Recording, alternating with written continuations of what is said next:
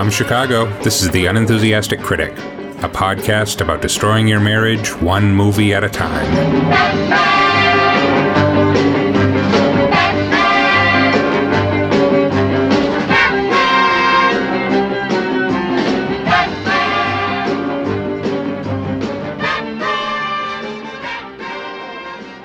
Hello, everyone, and welcome to The Unenthusiastic Critic. I'm Michael McDonough. I write about film and television at unaffiliatedcritic.com. With me today, here at the same bat time on the same bat channel, is my lovely wife, Nakia, also known as The Unenthusiastic Critic. Hello. On this week's episode, Nakia and I are sitting down for her first viewing of a dynamic duo of movies. Tim Burton's Batman from 1989 and Joel Schumacher's Batman and Robin from 1997. But first, Nakia, before we get to these specific movies, one of the reasons I wanted to watch Batman this week is that superhero movies are one of the few genres we actually haven't really talked about yet on The Unenthusiastic Critic. Which is weird because pretty much all movies now are superhero movies. Mm-hmm. What's your feeling about superhero movies? I don't know that I have strong feelings about superhero movies. They're not necessarily my genre of choice.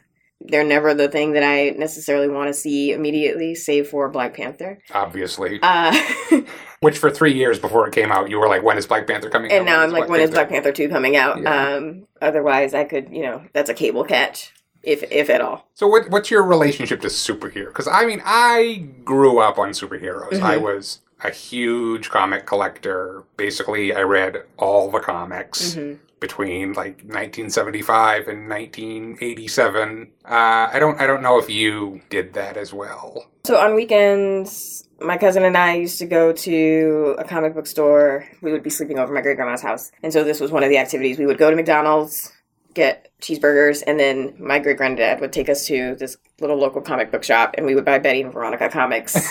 and it came with Bazooka Joe gum.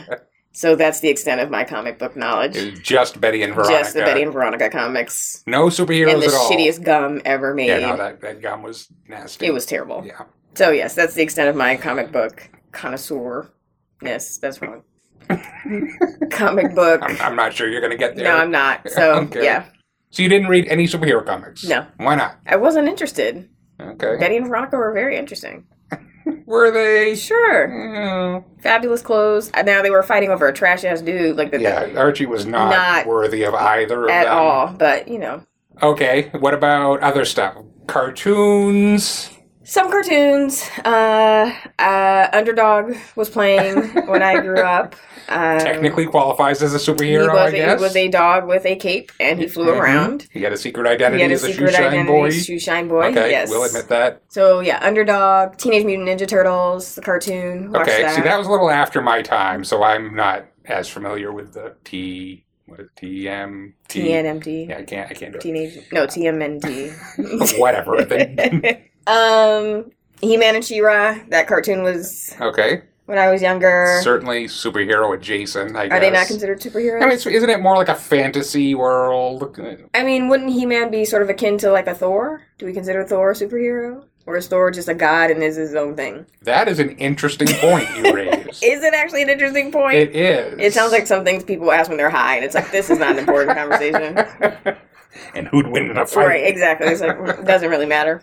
You're stoned.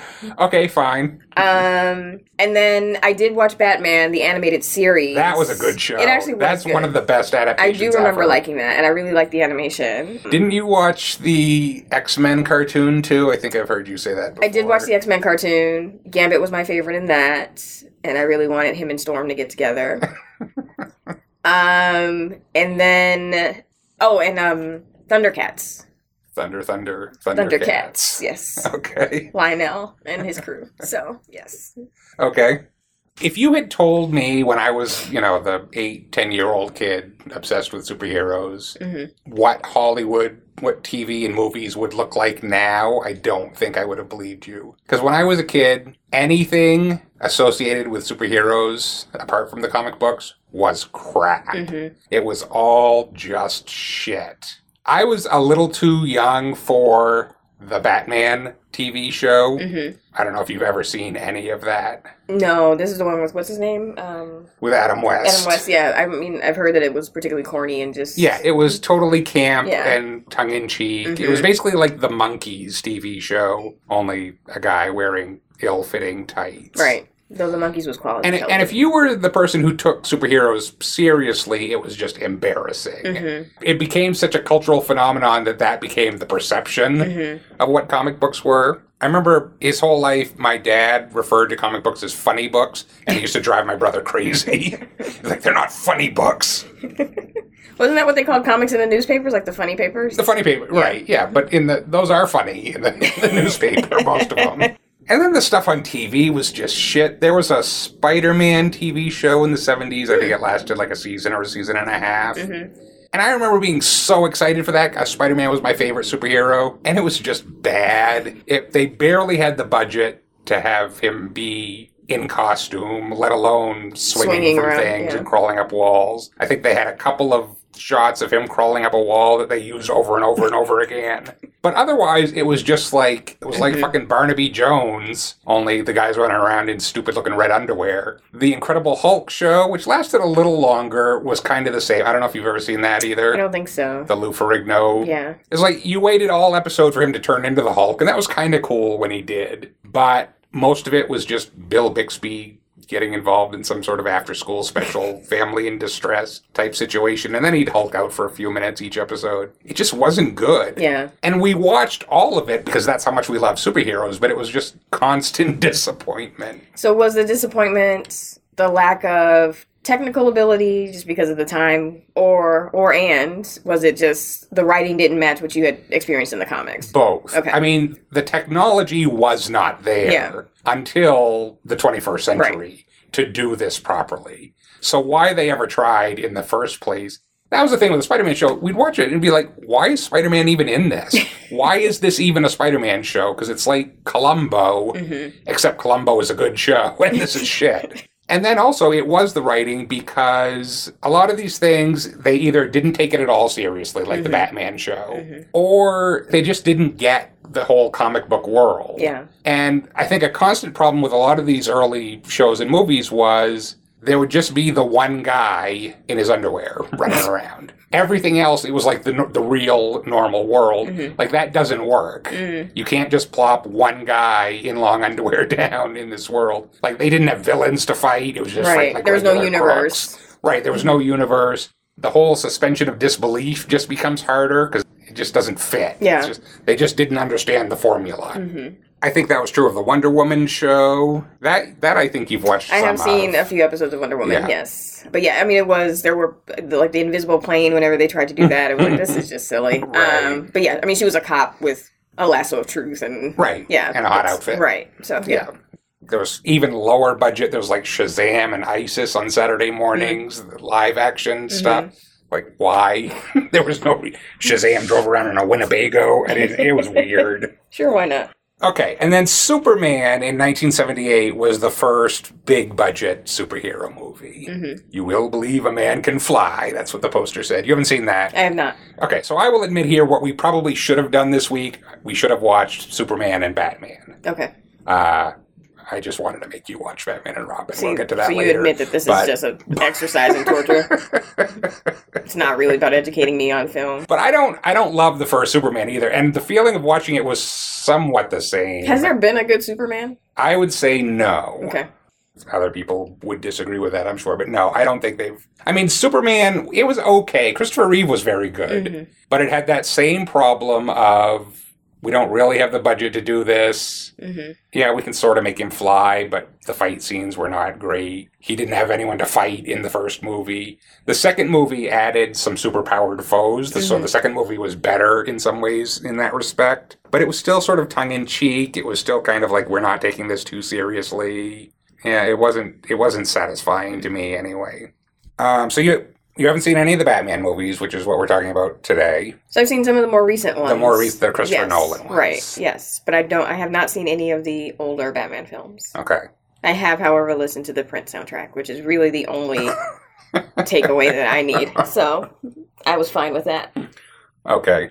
Have you seen any of the X Men movies that came in the 2000s? Uh, I think I saw one of them, and those were just a disappointment to me, largely because Storm was such a like I loved Storm they never got Storm right in, in the any of those movies. and I just was really disappointed in Storm. No disrespect to Halle Berry at all, but she should not have been Storm. No, she should Um, not. So yeah, I didn't. Lo- I didn't love the the live action X Men movie that I saw, Okay. and had no desire to see any of the other ones. You didn't miss anything as far as I'm concerned. Except, did we watch uh, Logan? We do. I did like Okay, Logan. that was- Logan was, yeah, good. that was a really good Movie. Yeah. I did watch. Yes, You haven't seen any of the Spider Man movies? I think I've seen parts. The there were there were three sets of Spider Man movies. There was the Tobey Maguire I just Spider-Man never liked him, so I was not going to watch. He's got a very those. punchable He really does. I'm just like, I don't get you, dude. Um, I think the I've, second one was actually really good, but no, I didn't. Yeah, I've seen parts of the one with the new kid. What's his name? uh, Holland. Or something. Yeah, Tom Holland. Tom Holland. Is that it? Yes, I've seen parts of his, and he Okay. seems like fit to that role. Like it seems like Yeah. it works. And then I did see the animated one, which I thought was really good. Oh, Into the Spider Verse. yeah, yes, that was Spider-Verse. Yes, fantastic. I really like that. I'm sure you haven't seen the Fantastic Four movies. Nope. All again, there's like two or three different reboots of that. They're all terrible. Uh, Daredevil or Elektra, you didn't Nope. see any. Good. Okay. Blade. I think I've seen one Blade. I think I have seen at least one. you have you have Wesley Snipes issues. I do. Well, Wesley has Wesley Snipes issues. Uh, yeah, he's just he's he, he makes it hard to love him. But I think I have seen one Blade. Okay. Okay, and then we're up to the Marvel movies. So let's Yeah. talk about the Marvel movies. Okay. You've seen probably more of those, mostly because I wanted to see them usually. Right. But I don't know that I've gone with you to see them in theaters very much. No. I think they've usually been okay. It's on cable, so I'll sit and watch. Um, they're all way too long. Um, and with the Avengers, I don't like like fifty percent of them. So then that makes it even less interesting. You don't like 50% of the characters. uh, the actors. Well, the actor, well, and the characters, but yeah. so I could do without Hawkeye. Do not understand his purpose. Let's let's let's get to your feelings about Hawkeye. Just He's- while we're here, because I know you have strong feelings about He has a skill. he can shoot bow and arrows. That's not a Uh-huh. superpower. He shoots he shoots them really well though. Sure, like that's a skill. that's nice. That doesn't make you a superhero. Okay, I mean, Batman doesn't have superpowers. But he's wealthy and he has. Batman is off. Like Batman's a fucking fascist, but he has the wealth and he's like invested in his whole, you know, fucking lair and shit and the He's got- car. So if and- Hawkeye had a lair and you a- know, like he's tried to, and you know he's got the trauma and bullshit. So it's like it's a whole ethos. um, whereas Hawkeye just seems like a douchebag who knows how to shoot bows and arrows. Well. I just don't, and I also just have problems with Jeremy Renner. So it is very much a projection of like I don't understand the appeal of Jeremy Renner, therefore I do not understand the appeal of Hawkeye. okay, Same with um, what's her name? Scarlett Johansson. You Yes. yes, you're not a fan. Not a fan. Never really developed a fondness for Iron Man. I get that the arrogance and that's all part of the character, but it just Mm. I don't particularly care for him. Um, who else? Who else is in that crew? Uh, the Captain America. One of the Captain Chri- America you- I like. That's one of the Chris's you like. It's one of the Chris's. and then Thor, who is actually like a fucking god. So Mhm. I get why he should have a franchise around him. Thor's the the individual Thor movies are not good until you get to Ragnarok. Ragnarok. Yes, I Which really is like when they figured out that it's a comedy. Yeah. They tried to play Thor straight in the first 2 Mhm. Thor movies and it did not work Yeah. at all. No. So yeah, I don't. They're fine, and they are they are very well done. You cannot say that they're not well done. They are very well done. but those are definitely if it's on cable, sure I might sit down and watch it. Okay. Except for Black Panther. Which I went to see three times. I think you did see it three times in theaters. Which you have never done I don't think I've ever for done any that. as long as I've known you. You have never seen I don't think I've ever. You usually don't want to see movies once, Right, yeah. alone three that. No, I think I went to see well because I had to have different audiences. Right. So I went with like the all black audience, or Yeah. at least mostly black audience, and then I went with you, and we went like on the north side somewhere where it was a little bit more mixed. Yeah. So yeah, I mean, and black. I mean, it's just it's amazing, and I love it, and it just became this cultural, this huge just moment of celebration that transcended the film. Right. Yeah. So Black Panther. Okay. okay, so those are all the those are the Marvel movies. Uh, have you seen any of the DC movies? I never know the difference between these things. Okay. It, I, DC is Superman, Batman, Wonder Woman. Mhm. You saw Wonder Woman. I did see Wonder Woman. Okay. That one felt long too. They're all they're all too long. I agree with you. and 90% of them all end with the same big CGI fight scene Yeah. that drives me crazy. Yeah. Even Black Panther does. Yes. It's, it's but Wonder Woman was pretty good. no, I Wonder thought, Woman was good. Yeah. You haven't seen Justice League. Mm-mm. Uh, did you end up watching Aquaman? I know you have a Jason Momoa thing. I did. Have, I did watch Aquaman because I do. I didn't watch. I watched thing. about half of Aquaman and I was out. I feel like Aquaman could have been better if they had just fully leaned into the ridiculousness of it. Like they got right up to the line, but Didn't it didn't have like an octopus playing drums or something? octopus, like think, how far? drums How much further But I, it it? just feels like it could, like it, because it's ridiculous. Um, the whole just concept of it is ridiculous. So yeah, I mean, but that was just me looking Okay. at Jason Momoa. You've seen, I know you've seen because I you seem to land on it fairly often. Suicide Squad. That's part of that same Yeah. universe. That's another one that if it's on cable, I'll I might sit and watch a little bit of it. Just because I actually didn't hate Leto's characterization of Joker as much as other people did. I find it Oh, okay. Well, you were wrong. You're wrong there. I just thought it was I thought it was fucking You're, hilarious. you're very, very wrong there. I just thought it was ridiculous. I can't even It's begin a to tell you how wrong you are there. Pseudo pimp or something. I don't know. It was just so I just I just find it intrigues me. I'll say that. I don't I won't say that it's right or wrong. I was like I just, I do find it interesting. But uh, what's her name? Harley Quinn is good. Yeah, I and like that and that movie we watched that movie too. That Yes, the Harley Quinn her movie. standalone yes, movie. which that was was, cute. Yeah, So do you get the appeal? of superhero films. Yeah. Um, I mean, I think I mean, so. you said you when you were a kid, you didn't really, you weren't drawn to it. No. Um, I think so. I mean, they are, especially if you're someone who does come out of comic books, I imagine it is, it's sort of an amazing opportunity to sort of see a world that you've only experienced on page and in Mhm. your head be translated to something as large scale as film, hmm particularly now when we can, you know, it can actually be sort of done quote unquote justice. So I get that, and I get our humanity's interest in superpowers and and sort of this idea of like meta humanity and that there are select humans walking around the earth that have just been you know imbued with greatness right? And Right. they're gonna it can either be used for good or for evil. And we probably all imagine like oh well if i had this superpower this is what i would do et cetera et cetera. Uh, so yeah i mean i get the appeal. And it's such a huge like you know if we if we think that film is sort of about spectacle i mean that's about as spectacular as you get is a superhero film Mhm. other than you know like star wars and things like that so i understand the appeal of them i think i like more humans that aren't necessarily super but are just like badasses so i tend to like if i had to choose between a superhero movie and something like atomic blonde i would choose atomic blonde just because i just Mhm. like people that can kick ass just because they can kick ass So you like normal people with skills. normal people except Like for hawkeye. Hawkeye. except for hawkeye You saw that trap coming. Except for Hawkeye.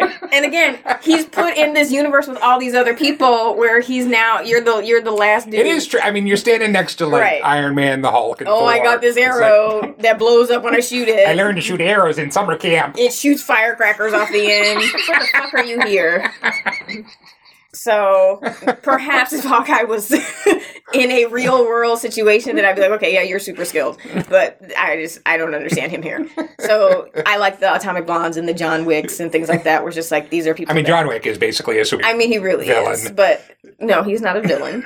he's a super he's not a villain. So I just like I prefer the ass kicking, and maybe it's because that's slightly more relatable. Of like maybe one day I could you know work out enough where I could kick some ass. I could not, but yeah, I mean, I think I think for me as an adult, part of the it, it is that thing you said about you know like I never imagined seeing this Mhm. stuff on the big screen, and that's not even so much the special effects and the fight scenes and all of that. Which, frankly, that's the part of these movies that I get bored with. Mhm. Like I said, when it gets to that big fight scene at the end, I'm out. yeah, You know, thousands of computer generated characters bashing into each other doesn't interest me as much as it would have when I was 12. Mhm.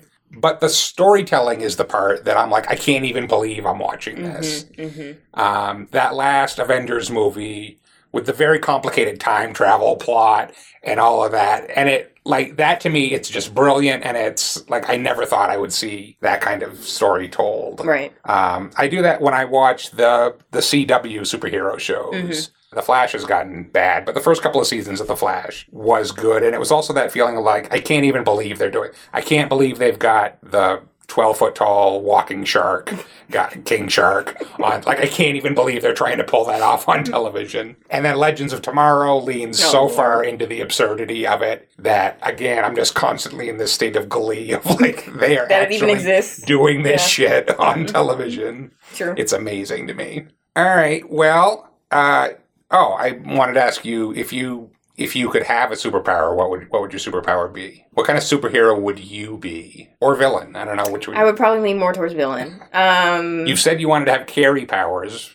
I would like to have Carrie powers. I would like to be a super genius, and those tend to be the villains, the ones that are like the. Well, I mean, you know, Batman's a super genius. Is he? Yeah. okay, I didn't know. He invented all that shit, you know. Okay. yeah, okay. I thought Morgan Freeman did. well, that's okay. Fair enough. um. So yeah, I would like to be super genius, which you know puts me, I think, in the like Lex Luthor pile. Um. I'd like to have Storm's powers. I'd like to have Rogue's powers. oh God, if you had storm powers, it would just be hot all be the hot all time. the time. I would be a, a combination. So I want Storm's powers, Rogue's powers. Rogue's powers. She can suck powers from everybody else. Like she absorbs everybody else's Well, I mean, powers. like, okay, but if that that's useful only if there's a bunch of other people with cool powers. well, but I can also just kill you. I can also just suck out your life force and kill you. which you would like to do. Sure. Um, it Good- could come in handy. Good to know. I mean, just put a pillow over my face while I sleep. you, Um, that's I all don't you need to be Black do. Panther, but if I could have access to Wakanda and all the technologies, I would want that. Or be as brilliant as Shuri, so that I could. Mm-hmm. you Okay. know. Um. What else would I want? Do you want to fly? You know, I don't. I mean, No? flying is nice, but I don't. I don't need to fly. Usually, when you ask people these questions, they say either fly or invisibility, which is No. that's kind of a pervy. Yeah, thing. that's you just want to do weird That's- shit if you yeah. want to be invisible, and I don't need to do that. Um, so yeah, I just want to you know fuck up the weather and suck people's life force and be super smart. I mean, you're basically there. I'm really not, not at all. Would you rather stop time or never need to breathe? Or would you rather have your one weakness be a really common thing? What if you were lactose intolerant but could make things taste like cheese? Or if you had the power to induce a slight fatigue, that would be the worst superpower ever. The worst superpower ever. That would be the worst superpower ever. Would you rather have an extra hand or run real fast and far? Or would you rather be a really rich dude with a super awesome car? Would you rather have the power to create an invisible chair? Or the ability to always predict what someone else will wear? That would be the worst superpower ever the worst superpower ever. That would be the worst superpower ever. Okay, so let's let's talk about these these movies we're gonna watch. So hard as it is to imagine now, at the point where Batman came around, superhero movies were almost totally dead. Mhm. Um, Superman, the first two Superman movies had been fairly big hits. The last two Superman movies bombed, and at this point, nobody thought there was a way to do this and actually make any money. Mhm. And in fact, the guy that owned the movie rights to Batman, uh, Michael Uslan, his name was, bought them in the 70s basically because no one else wanted them. And then he spent 10 years trying to get someone to make a Batman movie, and either no one wanted to do it or they wanted to do the campy, comedic take Right. like the 60s TV show. And that was not what he wanted. And he says during that whole decade, he was told, You're out of your mind. Nobody can do serious comic book movies. But he and his partner stuck to their guns. And then I think, and I don't know this, but my guess is that part of what changed was comics changed in the mid to late 80s. Mm-hmm. You had Watchmen come out in 86, you had Dark Knight Returns come out that same year, and people were taking comic books more seriously at that point. Every newspaper in the country did a story on Watchmen and Dark Knight saying, you know, comics aren't just for kids anymore. And I think that probably helped them finally set this movie up at Warner Brothers. Warner Brothers took it on. Basically, it was sort of their last ditch effort to see if they could make some money out of these properties. I think even then, nobody expected very much from it. And the fans, I think, while they wanted to see a serious Batman movie, they were not excited when they heard how this one was coming together. Mm-hmm. Tim Burton directed it. He was not an obvious choice. Uh, at that point, he had made Pee Wee's Big Adventure and Beetlejuice. Classics. And then casting. 61 year old Adam West was not approached to reprise his role as Batman. Were people Something shocked by that? Apparently he was shocked and hurt by that Oh, and remained hurt for the rest of his life Oh. that he was not asked to be Batman again. Uh, but no, so they there were a lot of people discussed. Mel Gibson was discussed. People like Steven Seagal were discussed. Action heroes, you know. Steven Seagal would have been hilarious. yeah, that would have been bad. Uh, but they ended up with Michael Keaton, who was also not an obvious choice. He was known almost entirely for comedies, Mr. Mom and Johnny Dangerously and Beetlejuice. Um, he had done one dramatic role, Clean and Sober, which is what everyone said you have to watch him in Clean and Sober to know that he can actually play this part, but nobody was convinced. And I have seen this argued as the beginning of angry nerd culture. Uh, it was pre internet, so they had to do it old school, but 50,000 letters of protest arrived at Warner Brothers demanding that Michael Keaton not play this part. Wow. Petitions were circulated, letters to the editor were sent to newspapers. Here's one angry man wrote the LA Times to say that by casting a clown as Batman, Warner Brothers and Burton have defecated on the history of Batman and on the hopes of those who appreciate the character and his potential. So you can only imagine if Twitter had existed, then how this would have gone down. That angry but- man has a blog now. And in fact, the producer didn't want Keaton. Uh, he said Burton talked him into it. I mean, one of the objections to Keaton was that he was not built like a superhero. Right. And what Burton said was the Batman part takes care of itself. You put him in a suit, you build muscles into the suit, that's all fine. He said it's it's the Bruce Wayne part we need to figure out like what kind of guy dresses up like a bat to go fight crime. Jack Nicholson was always the first choice to play the Joker. Of course. Although he apparently hemmed and hawed and jacked up his own price so much that they looked at other people. Uh, Robin Williams really wanted to play the part. Um, the studio, when it was getting nervous about Nicholson signing on, reportedly signed Tim Curry to a contingency contract. Sure. Uh, that would have been interesting. That I would have liked been, to see yeah. Tim Curry's take been on the Joker. Sure. Nicholson finally, obviously, signed on. He reduced his fee slightly. I think he got, you know, six million instead of his usual ten million. Uh, but he took a piece of the profits, Mm. and he took a piece of the merchandising. And according to his biographer, he may have made something like ninety million dollars off doing this movie. Nicely done, sir. Yes. And then I guess let's talk about the music a little bit. Soundtrack by Danny Elfman what?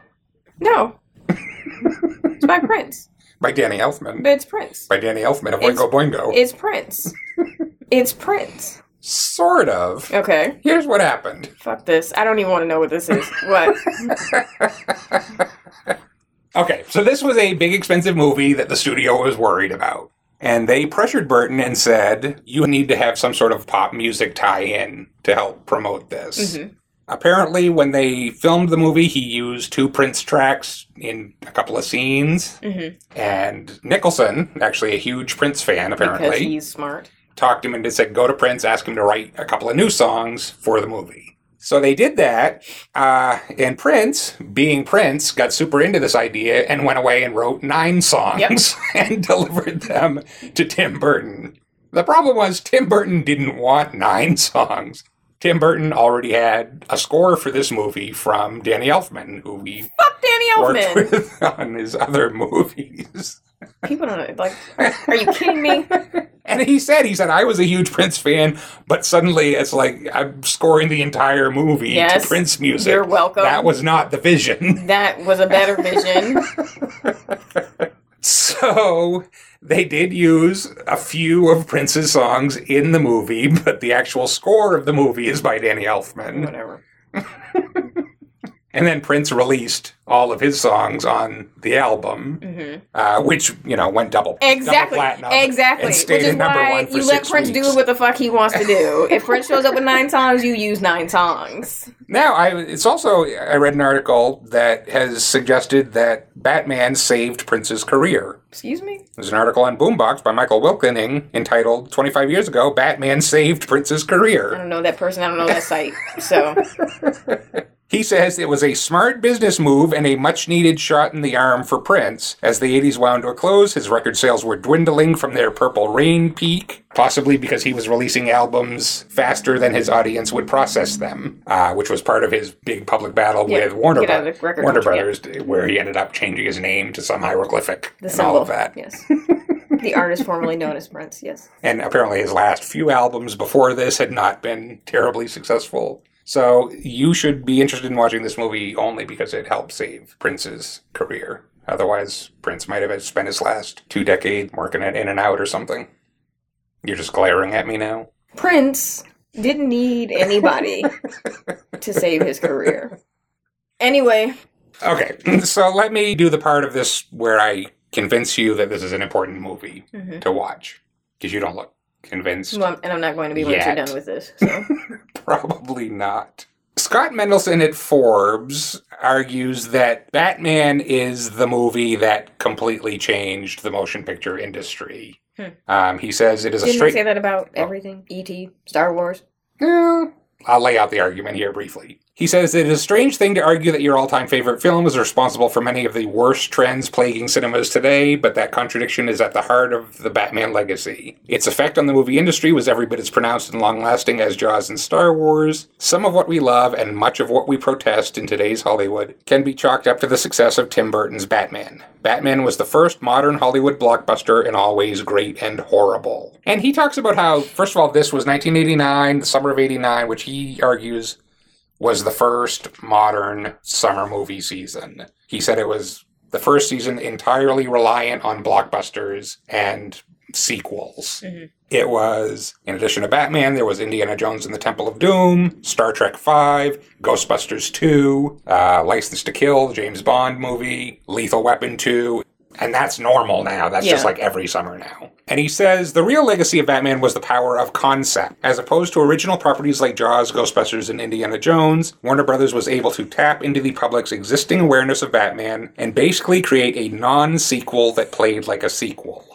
And I think a lot of movies get made now for exactly that reason. It's just name recognition. Mm-hmm. It's like, oh, they've people have heard of that. There's a built-in audience. Right. So it feels like a sequel even though it's not. Mhm. And people go in having that brand recognition. Even like the Mission Impossible movies. I don't even know if you know Mission Impossible was a TV show in the 60s. I think I vaguely knew that. Yes. uh, but I don't think by the time of the first one of those movies came out, anyone was clamoring for a Mission Impossible movie. And the movies don't really have anything to do with what the TV show was like. Mhm. It's just a good name. It's just a good name to slap on your franchise property. Mhm.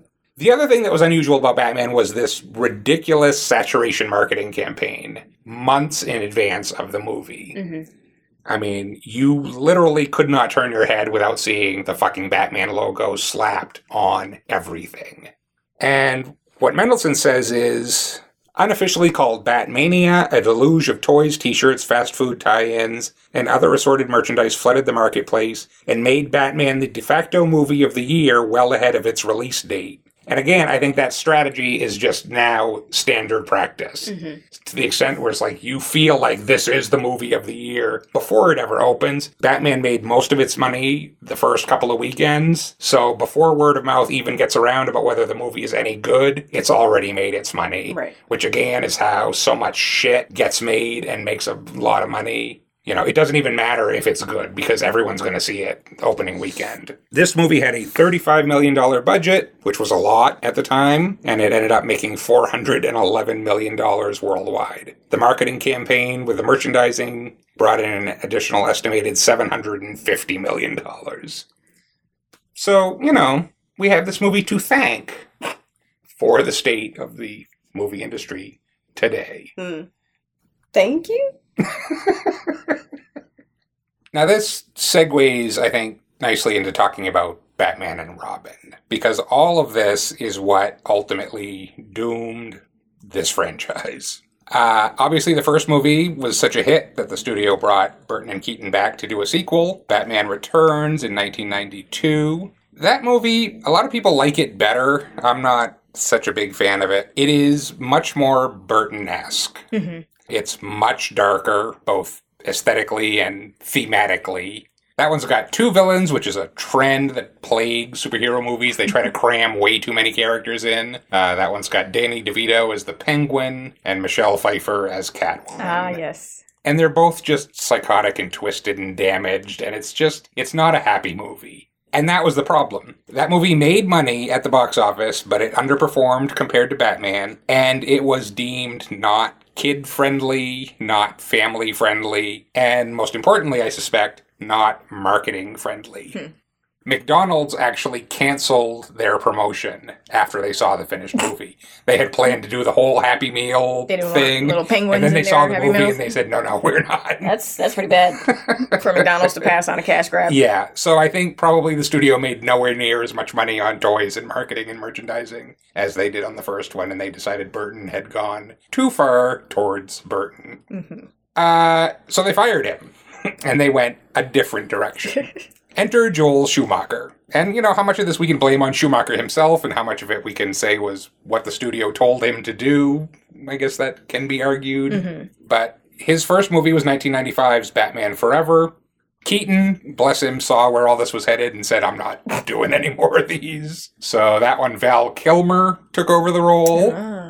Again, they started introducing more and more characters, more toy, more toy opportunities. The more characters you have, the more toys you can sell. So that had Jim Carrey hamming it up in full Oh, he's Jim Riddler. Carrey I fashion remember that. as the Riddler. Yes. Uh, Tommy Lee Jones, who was big at the time, off The Fugitive, trying to ham it up and eat scenery with Jim Carrey, not quite keeping up, but he was Two Face. They introduced Robin, played by Chris O'Donnell in the third movie. And the whole thing is just. It's not as bad as where it went, but it's sillier and campier and more tongue in cheek and more starting to edge back to the TV show tone. Yeah.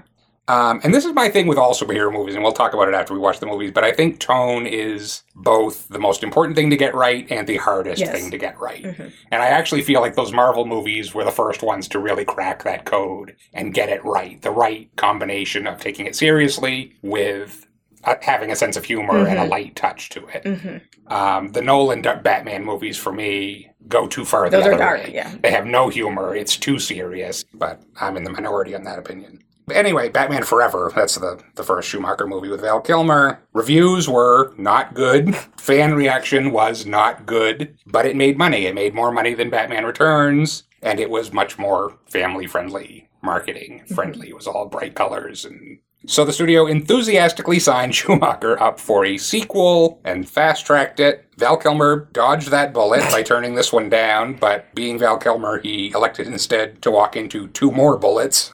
He went off and made The Saint, which bombed, and The Island of Dr. Moreau with Marlon Brando. Yeah. So basically a lot of good career choices there, Val.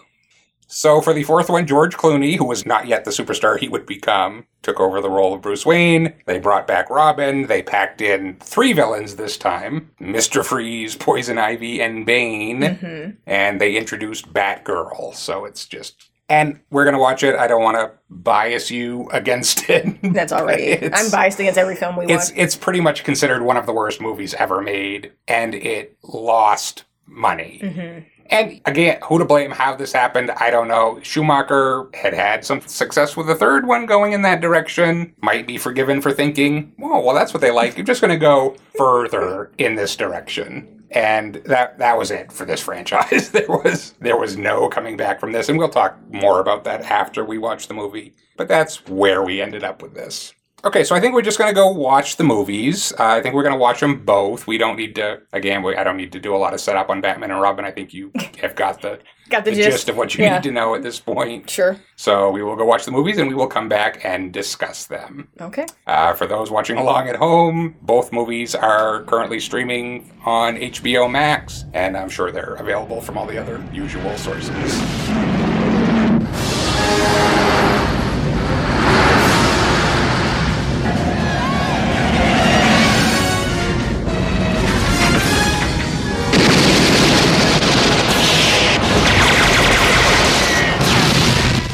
Vicki Vale. Bruce Wayne. And what do you do for a living? Lieutenant, is there a six foot bat in Gotham City? Nice outfit.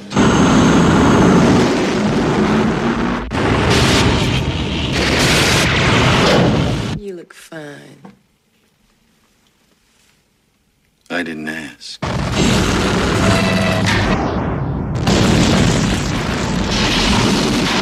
I have given a name to my pain. What are you?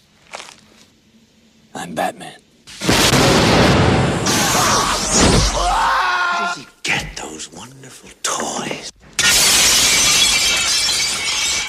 My life is really complex. Winged freak terrorizes. Wait till they get a load of me.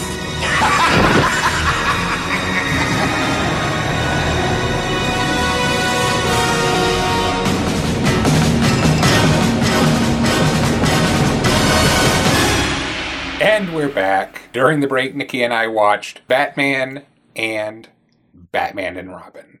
Nikia, let's start with a very simple question. Who wore it better? Um, I mean, I think by default it has to be Michael Keaton. I, I like. I don't know if there's any way, any other way to answer that question. Okay, we will talk about both of these movies. I think we do have to separate them a little bit to discuss them. Okay. So let's let's start with Tim Burton's Batman. Mm-hmm. How did that work for you? It was fine.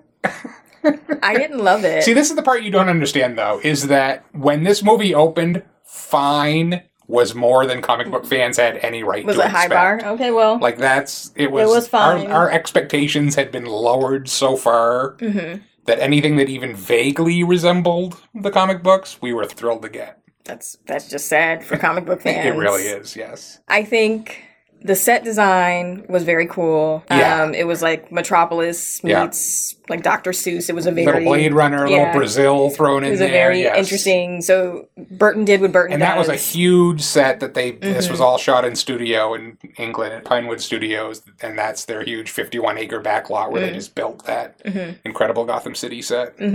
Yeah, so I thought the set design was gorgeous. Michael Keaton, there wasn't really a lot of there there. He actually, for all the hype about, well, we need an actor to do that, he doesn't really get yeah, that much. To he do. doesn't really. No, it's and really he was Joker's second movie bill. than it is right. Jack anybody Nicholson else's. is top, Yeah. top billed in this movie, and it really is more the Joker's movie. So for a character whose whole identity is so much rooted in like the internal, it's the trauma of his childhood and you know mm-hmm. how that has somehow inspired him to be a vigilante or whatever. Like there's a flashback moment and so we sort of see that, but he doesn't talk much and we don't get much insight into his in, his sort of inner life. I mean, I, I kind of like that though. Mm-hmm. I like that it doesn't open with his origin story. Mm-hmm. In fact, there's a little fake out there because it opens with One that's very similar. a couple Yeah. with a kid coming out of a movie. Right. we think that's the Waynes, and then it turns out not. to Except we don't because they're obviously not wealthy, and we know that the Waynes were wealthy. Like those were not wealthy people. Uh, those were tourists, Tourists visiting New York from Ohio Jersey or or somewhere. something, Yeah. So Mhm.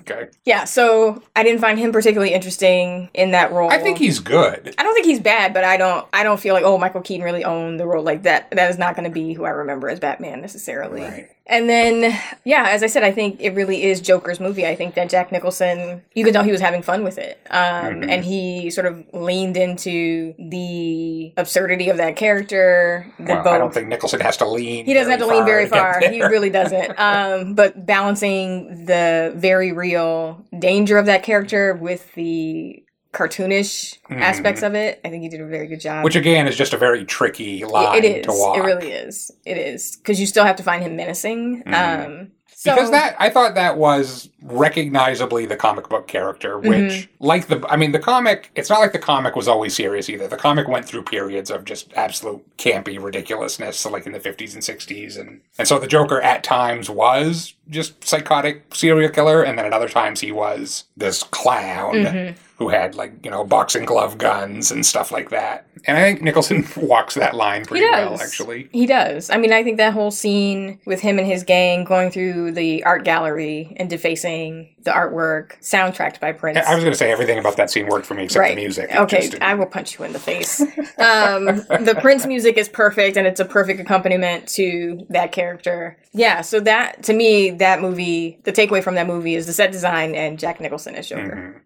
Everything else is sort of fine. Mm-hmm. It's fine. it's fine. So What about the love story? there was like no chemistry there No, between there Michael there Keaton really and wasn't. Kim Basinger. Yeah, I actually saw her more with Joker than I saw her with. You, you thought that? Yeah, I was like, actually, you should probably worked? just go with him. Did you see how his first relationship worked though? that was creepy. What's her name? Jerry. Jerry Hall. Jerry Hall. Yes. She who was she was Mick Jagger. Mick I think? Jagger's girlfriend? Yes. That's what I thought, okay. Yes. Um, they may have been married at some point. I don't remember. But yeah, so I thought I thought that there was actually more electricity and chemistry in her encounters with Joker than with Batman slash Bruce Wayne. Bruce Wayne. Okay. I mean, I think uh, we're not. You know, I don't think we can go through or would want to go through both of these movies scene by scene or anything. Maybe one way to approach them is, which what you just started to do. What what works and what doesn't work. Right. What did they do well and what did they not do so well? Mm-hmm. On the plus side, I, I agree that the the production design is amazing on this movie. Mm-hmm. And I think coming back to what I was saying earlier, I do think that's important. You need to create a world Yes. in which this is plausible. Mhm. You plop this character down in the real world, it doesn't work. So I think that works very well. That this feels like it's not a total fantasy world, but it it's just skewed enough. Mhm. I don't. I rem- and I remember having this reaction when it opened. And this again is something I just think they didn't figure out how to do for about another twenty years. It's not an action movie. No, the fight scenes are sort of ridiculous. The fight scenes are not good at Michael Keaton mostly stands there and then waits for the other guy to sort of have a break in his movement, and then he just sort of punches him. It's like okay, Well, this is, and I think it was Keaton who has said, like, a three year old could beat me up in this suit because I can't move Yeah. in this suit. He couldn't turn his head. and apparently, the reports from the set were that he was a cranky son of a bitch on this movie Mm. because he said he was, like, a little claustrophobic and just being in that rubber suit was just so uncomfortable. You couldn't move in it. He literally couldn't turn his neck. He had to turn sideways to see something. Yeah, and I also don't think Tim Burton is particularly an action No. director. No. And from a comic nerd standpoint, that's not how Batman fights. Mm-hmm. I mean, Batman is Batman's like a ninja. yeah, And Batman's, you know, very agile and he's swinging around all the time. And it's like, that's not. no, that wasn't what we got here. this armored rubber suit is not really Batman. Mhm. I think I think the Joe I think Nicholson is great. I think he's about eighty percent Jack Nicholson, twenty percent Joker. Well, he's eighty percent Jack Nicholson in like everything he does. So Um, and in fact, the the producer, the guy who owned the rights, said he picked Nicholson as far back as The Shining, and he said he actually took a production photo from The Shining and just like colored it in with the green hair, and it was like, "Yep, that's the Joker." pretty much, Because the character's not that different from no. from who he's playing in that, really. Um, what else? I think Billy Dee Williams is wasted. What's the point of having Billy Dee Williams and then not giving him anything to do? Well, the point of it was that character, Harvey Dent, becomes Two Face, Hmm. becomes the Batman villain Two Face. So they were setting that character up. So in, you know, the third movie, he could become Two Face, but then they went with Tommy Lee Jones to become Two Face in the third movie. So they had Billy Dee signed So on, Billy thinking got- he Billy was going to get screwed, to yeah. be. Oh, that's not cool. yeah, no, that's not cool. I would have liked to see Billy Dee Williams as Mhm. Two Face. All right, what else? I thought the uh, the thing with the news anchors was was very timely. You remember he Joker poisons Right, the all, cosmetics like- company, Mhm. so the news anchors stop wearing cosmetics and their complexion gets all blotchy Yeah. and stuff. I have thought of that often in the past few months, watching all these shows of people like recording from home. Oh, because they don't have their glam squads with right, them. they don't. Right, and they all just sort of look like those anchors. From, Yeah. we're just we're just letting ourselves go a little bit now. Well, what about the big the big set pieces? Were there Yeah. big set pieces? Well, you know, you talked about the museum piece. Sure. There's the parade piece.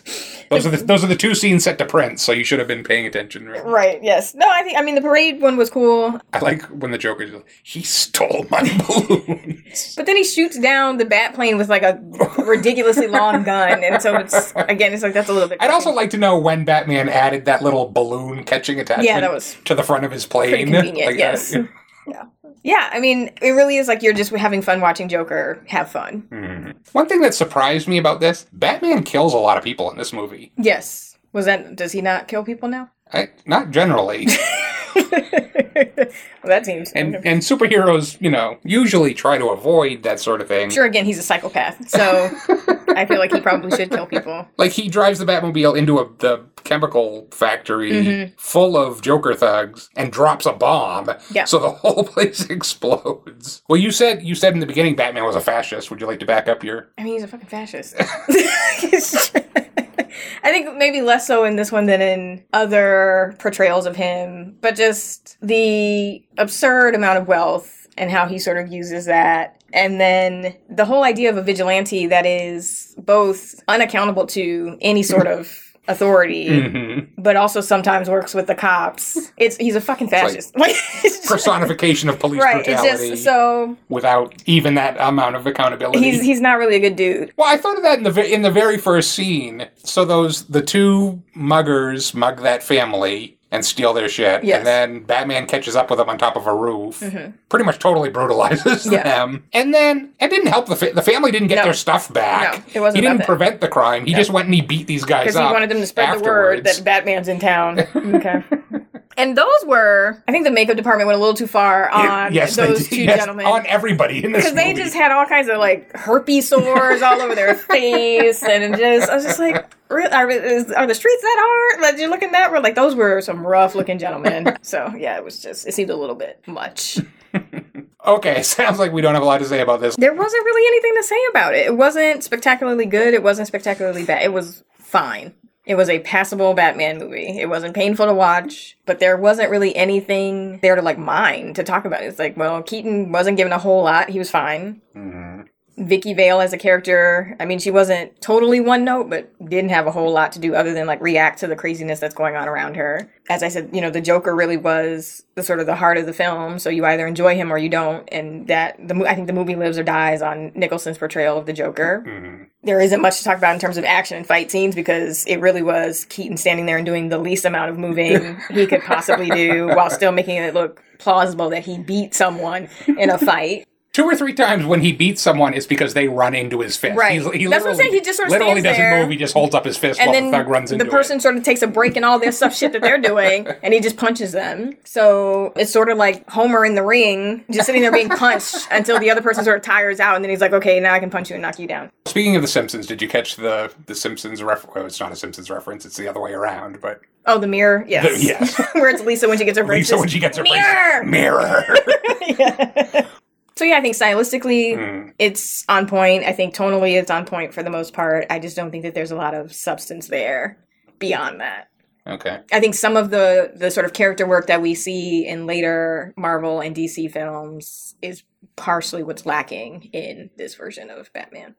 Yeah, and this is actually. I mean, you said you don't know the difference between Marvel and DC. I always have to be reminded. That that to me is content wise the difference is that and this was true in the comics, it's true in the movies.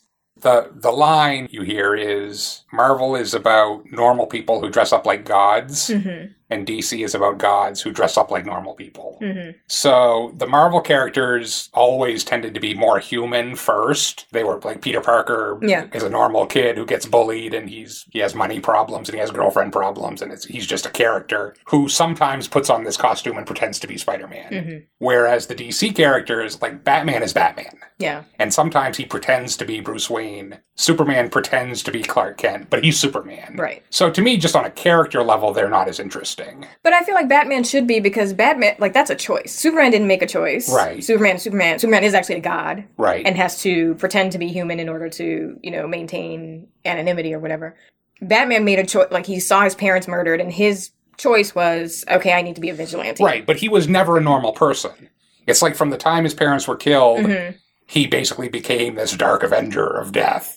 And turned into Batman. Sure, but it was. I don't imagine that was an immediate And switch. Like there Bruce, had to be an Bruce Wayne, there. it's like Playboy millionaire Bruce Wayne is Mhm. literally like a role that he plays. He pretends to be this drunken, Right. socializing playboy. Um, there really isn't much. At least, I mean, I haven't read the comics in many, many years, but there was never much to the character of Bruce Wayne himself. Mhm. It was just that's who Batman had to pretend to be to function in society. You know what I Mhm. mean? Yeah, no, I get that. But th- so then it makes him and Joker though pretty much two sides of the same coin. Like those are two Right. That's that's the story of Batman and Joker. maniacs, Yeah. basically. Yeah. And they say at the end of the movie, Joker's like, "You made me," and Mm. Batman's like, "You made me first. Which is, by the way, that's a that was a controversial revision. Uh, Oh, was that not the way it went down Joker comics? Joker did not kill Batman's parents. No, some random thug named Joe Chill. Joe Chill. Joe Chill, his name was, killed Batman's parents. So this was this was Tim Burton's idea to Mm. to tie the story more together. Okay, let's let's move on to the superior What? No. no. Batman and Robin. I want a car. Chicks dig the car. This is why Superman works alone.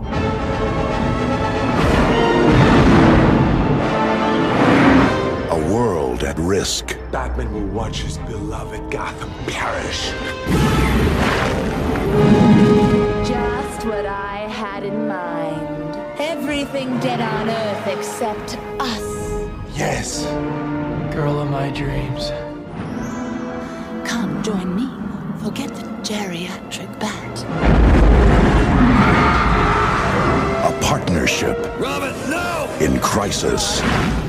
You were reckless, and you almost got killed by Freeze tonight. All you could think about was poison ivy. How are we supposed to work together if you won't trust me? A family in conflict. Then I go after Freeze and Ivy alone. She loves me and not you, and it's driving you crazy. One kiss. She wants to kill you, Dick. It's my rules that keep us alive, and you will abide by them. You must learn to trust him, for that is the nature of family. A legacy in danger. But I shan't be here forever. Alfred's not sick. He's dying. Can't believe it. I spent my entire life trying to beat back death. But I can't, can I? None of us can. When venom meets vengeance. Justice cannot fight alone. Suit me up, Uncle Alfred. I'm asking you, friend, partner, brother. Will you help me? Arnold Schwarzenegger, George Clooney, Chris O'Donnell, Uma Thurman, Alicia Silverstone. A Joel Schumacher film. Strength now. Partners? Partners. Courage always. Partners. Family above all. Batman and Robin.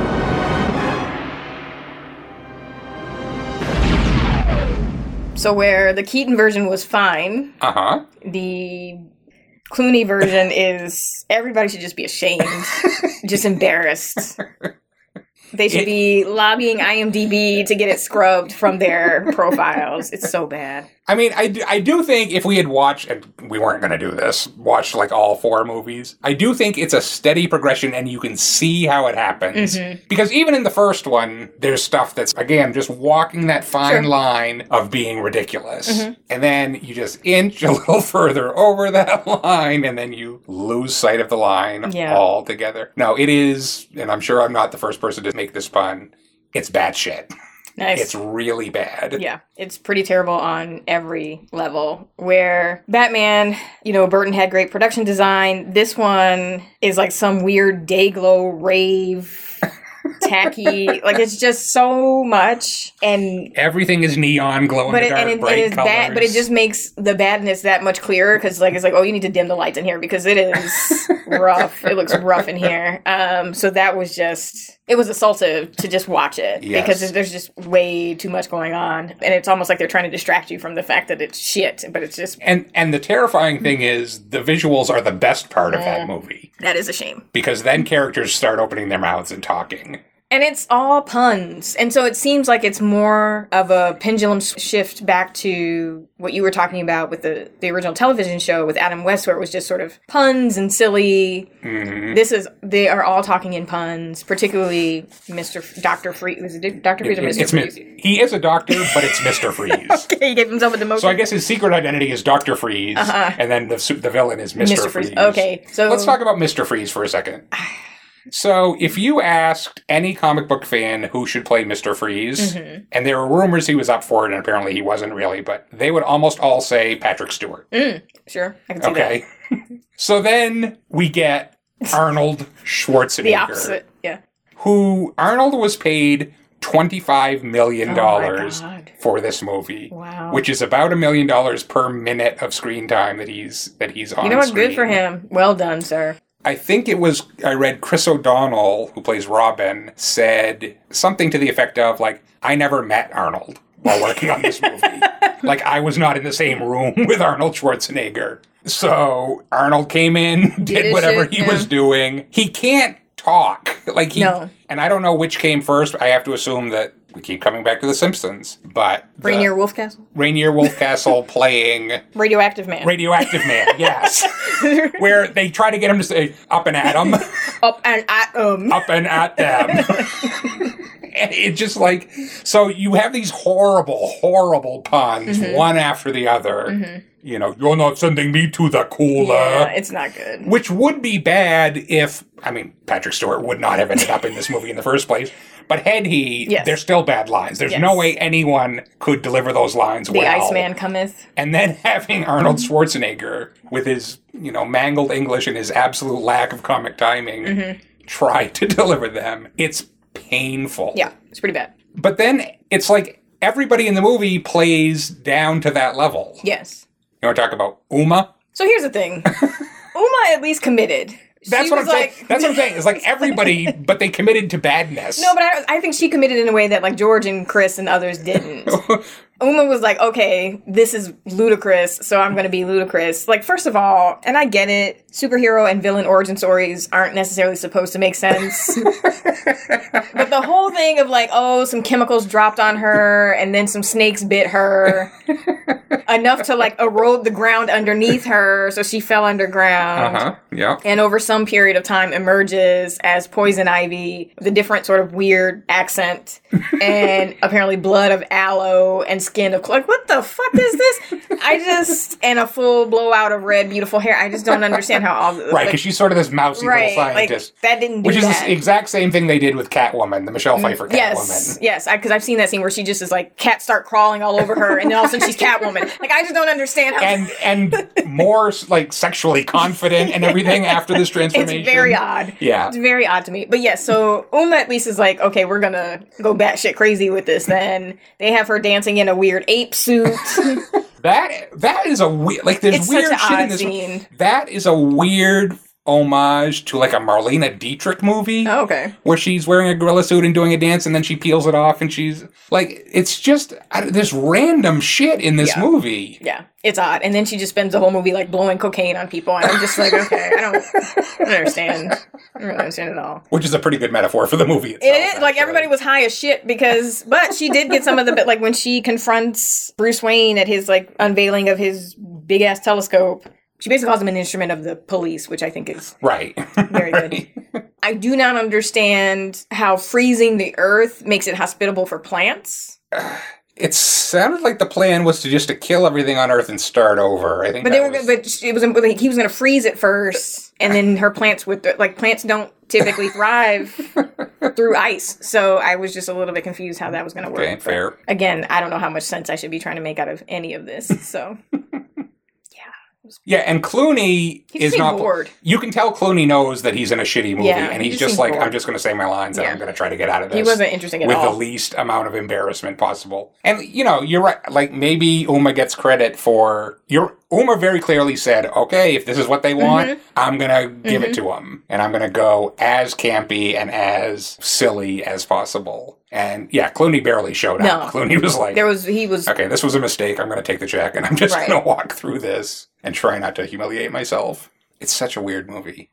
it's just it's just not good. It's not. I mean, the just even the opening, I was out after that because it's that suiting up montage with Clooney and Chris O'Donnell where they're putting on their respective gear. And it's like weirdly fetishistic, Yeah. and close-ups of the cod piece, and close-ups of the butt, and and I'm just Close like, up what? of the, the bat nipples. is going on? And then you have the Batmobile, which has now been tricked out to have like a head that's spinning and lights up, and that's very phallic and odd. And I, I just don't. I was like, okay, I'm already like not into this at all because it's this is clearly not going to be for me. And then we go into this like hockey, Yeah. street hockey, snowboard. There's this like extreme sports thing that's Mhm. happening throughout this movie. And again, is it Schumacher thought that's what the kids like? We have the motorcycle races with a weird cameo by Coolio. Coolio. I don't know what that was about, but there's all this snowboarding and Yeah. skating and stuff going on in this movie. Mhm. Yeah, it's painful to watch. It really is. I yeah, I don't one I don't really understand the science of like he needs diamonds to power his ice suit. I just again, I don't I shouldn't be asking these questions, but I'm just like I don't understand that. Um I mean, I think I think these are fair questions. But also, you built it, so like, why would you build a suit that depends on diamonds? Seems like you're setting yourself up for some trouble there. But yeah, I mean, he froze that whole first set piece. He froze over, I guess, was a museum of some sort because there is a giant dinosaur in there. Yes, that's right. That then becomes What killed the dinosaurs? the Ice Age, which nope. Um, so it was just like it just looks like a bad theme park ride or something, and maybe that is like the Disneyfication of it and the needing to market it and make it some. But it's just it's just silly, and it's not silly enough to be enjoyable. It's just silly bad, and then you have. Mr. Freeze escaping in some sort of rocket that apparently has surfboards on the side Oh God. that Batman and Robin then surf the air. I think they were just doors. I don't think they were supposed to be anything. I think they were just, Just the doors, of the thing that they then surf down on. But uh, so again, like that, no, that doesn't happen, and you, that doesn't make any sense. And it was just bad. It was terrible. I don't. I don't even understand who this movie was for. Maybe It- kids liked it. I don't know. But I mean, kid. Then there's all this weird sexual stuff with poison ivy in it. Yeah. Who, except for Joel Schumacher, this movie was for? I have no idea. and I don't even know if he enjoyed it. Oh, you haven't talked about. Let's see. Let's talk about uh, Robin. Is there anything to talk about? He's a dick. Alfred calls him Master Dick. I don't. I think I don't like Chris O'Donnell. I think that's part. Like, for, I feel like I remember not Is there still him. a Chris? I don't know if Chris O'Donnell still has a career. I have don't no know what idea. he's doing these days. I feel like I saw him in something and decided that I didn't like him a long time ago. But I mean, yeah, he does come off as a little bratty and snotty and whiny. And then the scene with him where he goes to Poison Ivy's lair Mhm. in what we think, or, or at least we're supposed to think, he's you know under her spell and he's gonna fall for her. But in actuality, he has a plan to you know get information out of her or whatever. so her whole thing is like she kisses people to kill them. Mhm. So he's there and they're, you know, getting ready to kiss and he has it looks as if he's eating a bucket of fried chicken.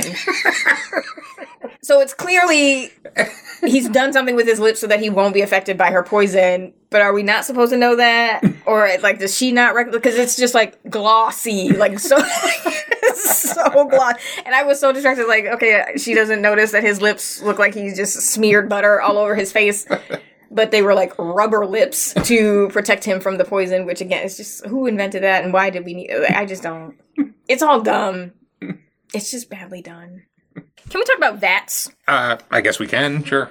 why are there so many vats Oh, vats. I thought you said bats. no vats it seems We like talk about both or either. there are a lot of vats in superhero film of just like toxic liquid just around all the time yeah, and they're always open so that people can fall Right. into them and become somehow. never to kill them which is what would happen you would die No, no. just enough to disfigure In the case you of the Joker, it turns your skin white, turns your hair, Hair green, green. and makes you crazy. Right, and gives you a big smile, which what? uh so right, it's never enough to kill you, just enough to disfigure you and to like elevate the worst parts of your personality or something. So I just don't like why are there so many vats? Mr. Freeze fell into a vat. he did, yes. Harley Quinn falls into a vat. hmm Well, uh, to be fair, Harley Quinn falls into the same vat the Joker fell into, so that's that's you know I don't understand why there's so many that's only one vat. Are they just the convenient device of like, okay, it's a vat of toxic fluid liquid and this will answer that question? Pretty much. Okay, I don't get the thing with the vats. there, there are too many vats. Like Too many vats. too many. I just Batman. Why are we always in an industrial space with vats of toxic, toxic liquid? I don't understand. But You were not moved by the tragic uh, Mr. Freeze story? So here's the one moment that Arnold almost sells. when he's locked up in Gotham and in, Ar- in Arkham. Arkham, whatever the Mhm. hell, and then he makes like a makeshift sort of. That's an globe. actually really sweet It's little moment. little I thought that where too. he carves a little figurine of his wife and uses Ma- the makes a little music box out of it. and he's sort of under this light, and it's a quiet, like he's not saying anything. It's Yeah. a very quiet moment. no, I had the exact same reaction That's to that. the I was only like, time. That's actually a nice little moment in this movie. Everything else is trash, other than that one little moment. Uh, let's see what we had the the very emotional story of Alfred's impending demise. Conveniently, from the same disease That- that is has killed Doc Mister Freeze's wife. Yeah, they couldn't they couldn't even just go ahead and kill Alfred, which at least would have been something here. He just magically gets better because Mister Freeze carries around the serum to. He happens to have that serum in his forearm. Why was he carrying I that around know. in his forearm? And also, you could have got funding for that. Like you didn't have to become an evil genius or like you could have got money to like that's you're basically working on cancer and you're like I couldn't get money so I have to become this evil and I'm gonna have to freeze the city. No, Mhm. what was he gonna do? How was he gonna get the money? uh, I don't even know how that was gonna result in him getting money for his work. I that's I, and thi- again, I think he was going to freeze the this. fucking suit lives off of diamonds. you got diamonds. Well, I, I don't understand. Is this a statement about need to fund the sciences? Okay, yes, we do. Obviously, this disease is common enough that two people in the same movie have it, but you can't get funding to figure out. But you, I don't understand. I just didn't understand. I didn't understand anybody's motivation. I didn't understand how any of the science worked. I don't know why there's so many fucking bats. I don't. I just tapping out, tapping out. Why did she emerged from a Venus flytrap? But that's the thing that also killed her. I don't understand. That's a, which the Venus flytrap eats her at the end, and you're like, didn't she just She come came out of that? out of it. It birthed her, and then it ate her, and I'm so I'm confused. I don't. Okay, you want you want to talk about Batgirl? There's nothing to talk about there. That was such an insignificant. Like, for what? I More toys. That's the only thing I can figure. And all of these characters change costumes about nine times in this movie. to sell different versions of the, the, toys. the very last scene, the big fight, the big climax of the movie, Batgirl shows up, and Batman and Robin have already been fighting Mr. Freeze. And then in the very next scene, all three of them are wearing matching outfits. Like, when did you change your outfit? family.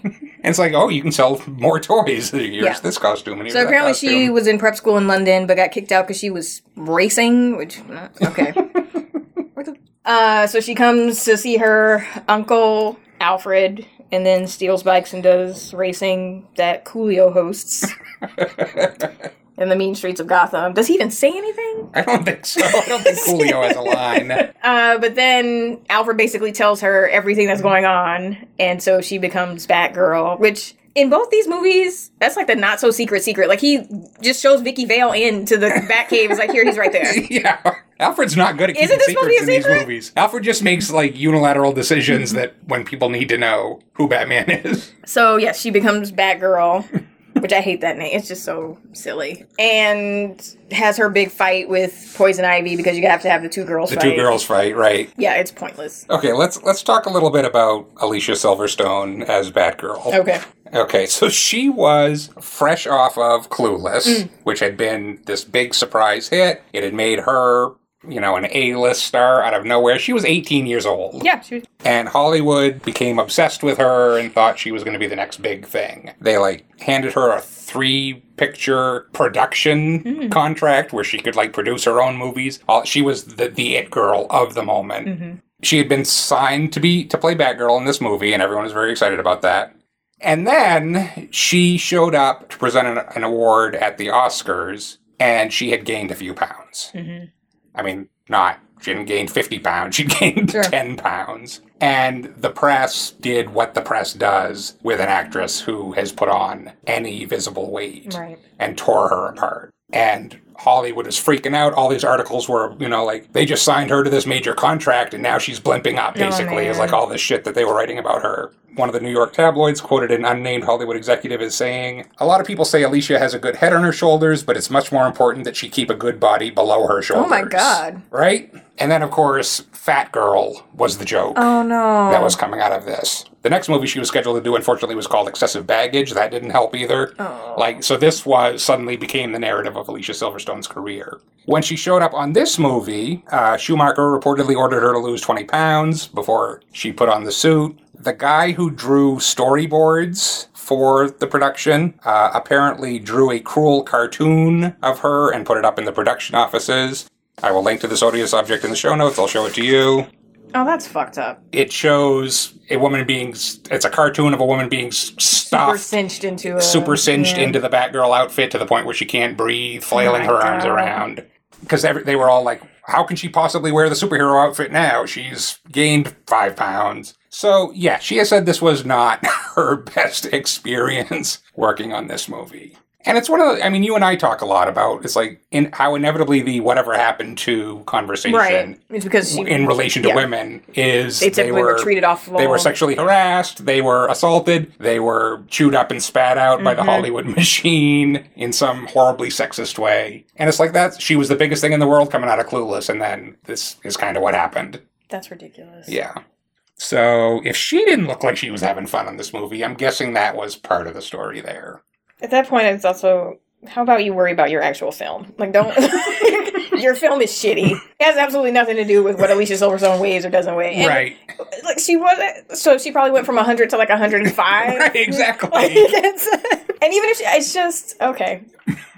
That was not the problem with your it's movie, also Joel. like I do think that there is a bigger conversation to be had about the physical demands that these types of films put on actors, Mhm. male and female. Because even we've now like we have this gross habit of celebrating. Oh, look how jacked you know one of the Chris's had to get to Right. be Captain America or to be Thor. or to who was it recently? It was Kumail Nanjiani. Kumail, yeah, was like, oh, look at Kumail. Like, really, it's, it's like it's making a Marvel movie, so he got all like, jacked Because up. he fucking starved himself for six months and is working out for 20 hours a day. Yeah. And, you know, if that's what that person wants to do to, like, achieve whatever look needs to be achieved for these roles, that's absolutely an individual choice. But the way that that becomes this, like, badge of honor of, like, Mhm. this is what you're actually doing is sort of anorexic. Like, it's not healthy to be, to taking your body to those extremes Right. in that way. Right. And we shouldn't be, like, we need to be talking about the fact that this is what we're asking people to do. Is, and I'm sure they have trainers and nutritionists that do it in the in a way that's as healthy as possible. But like bodies are not necessarily supposed to do that. And I imagine it's particularly difficult for women who you have to be stick thin, but also look believable that you can fight. It's like it's some. Uh, it, it's just. I yeah. Yeah. All right. Hey, any anything else to say about Batman and Robin? Why was Vivica Fox in this? I don't. I don't. I don't know. That was also like a nothing. That was random. It was yeah. slightly more than Coolio. Did she have a line? She did. Okay. She hit on Doctor Mister Freeze. she was like, "Hey, I want to get warm But he you." gave her the cold shoulder. like Vivica. What was that check? I think the previous movie, the the Val Kilmer one, had Drew Barrymore and someone else as sort of the hangers on of Two Face, Mhm. his sort of gun malls. Mhm. So my guess is that's how this was described to Vivica, but they didn't That was not. do anything She had her. one line and then she walked and away. it, and it wasn't good when Drew No. Barrymore did it either. I mean, it wasn't a meaty role. Yeah, I don't know. This whole thing is just so bad. And we have been watching a lot of Drag Race, and that's Mm-hmm. all I could think watching this movie is that, that it's like it's like a drag show. That's what this whole movie was like, including the terrible acting and the over the top costumes and the campiness. Yeah, it was so. I said while we were watching, I was like, however much you're hating this, I think it's more painful for me sitting through possible. this. I don't think it's possible. you chose this. I didn't. I guess that's fair. Yeah, I don't know what else there is to say about these. There's nothing else to say. And I'm sorry that Alicia had to take so much abuse for what was for what not was not worth it at on all any worth level. it. I mean, I hope she got paid at the Yeah. very least. That's all you can say.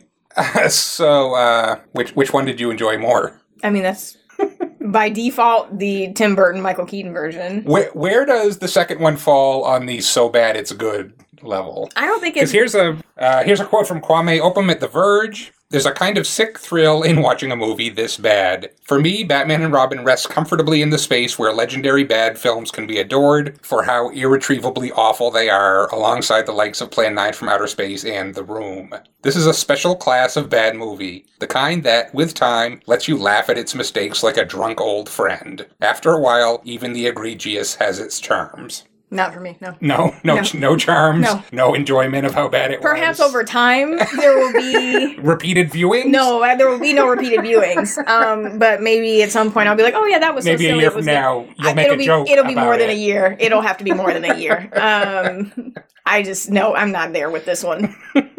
I also agree with this from the same article. Most importantly, it took this movie for studios to start thinking about what could make a superhero movie actually work. Batman and Robin is a watershed moment because, while it did decently at the box office, it was a failure of legendary proportions among critics and fans. All the industry at large had to do after this cautionary outing was to do better. Yeah. And it did.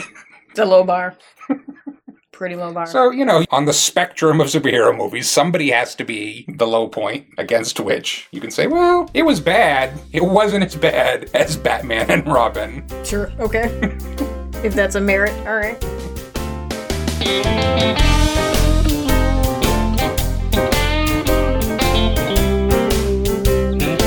That's our show. We want to thank you for listening, and we hope you'll join us again for the next episode of The Unenthusiastic Critic. Nakia, you've been a good sport the last few episodes, and, you know, for years before that. Mm-hmm. What do you say we actually watch something good Is next it time? actually good or do you something think that you it's might good? actually enjoy. That would be a nice change. I'm thinking we're gonna watch Hayao Miyazaki's 2001 feature Spirited Away. Cool. You've not seen any of the Studio No. Ghibli movies? I have not heard all So- good things though. So okay. I am looking forward to that. So we're, we're gonna try that, see how that works. In the meantime, you can find us on the web at unaffiliatedcritic.com, follow us on Twitter at Free Range Critic, and subscribe to the show through Apple Podcasts or your favorite app. In any of these places, we encourage you to leave a comment on the show or suggest a film Nakia desperately needs to see to make her life complete.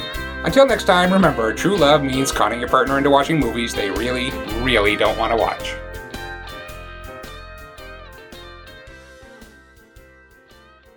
Question. Okay? There is a character named Venom, correct? Uh, yeah, that's a Spider Man villain. Because when they were making Bane, Yes, they were putting Venom. right, and Yes. it looked like, oh, this is going to be Venom, but it's not. It's Bane. Right, because Venom is a whole different universe. Okay, but that was confusing to me. And then You want to be really confused? They made a Venom movie that starred Tom Hardy. that, that did star Tom Yes. Hardy. That's right. That's where I Maybe was that's where I was like, wait a minute. So Tom Hardy played both Bane and Venom. Why was he wearing a chupacabra mask? Is that what that's no, called? that's not right. It's not right. Lucha Libre. what the fuck is a I, chupacabra? I think that's whatever you just did there. I think that's a hate crime. That's absolutely a hate crime. So sorry. Lucha Libre mask.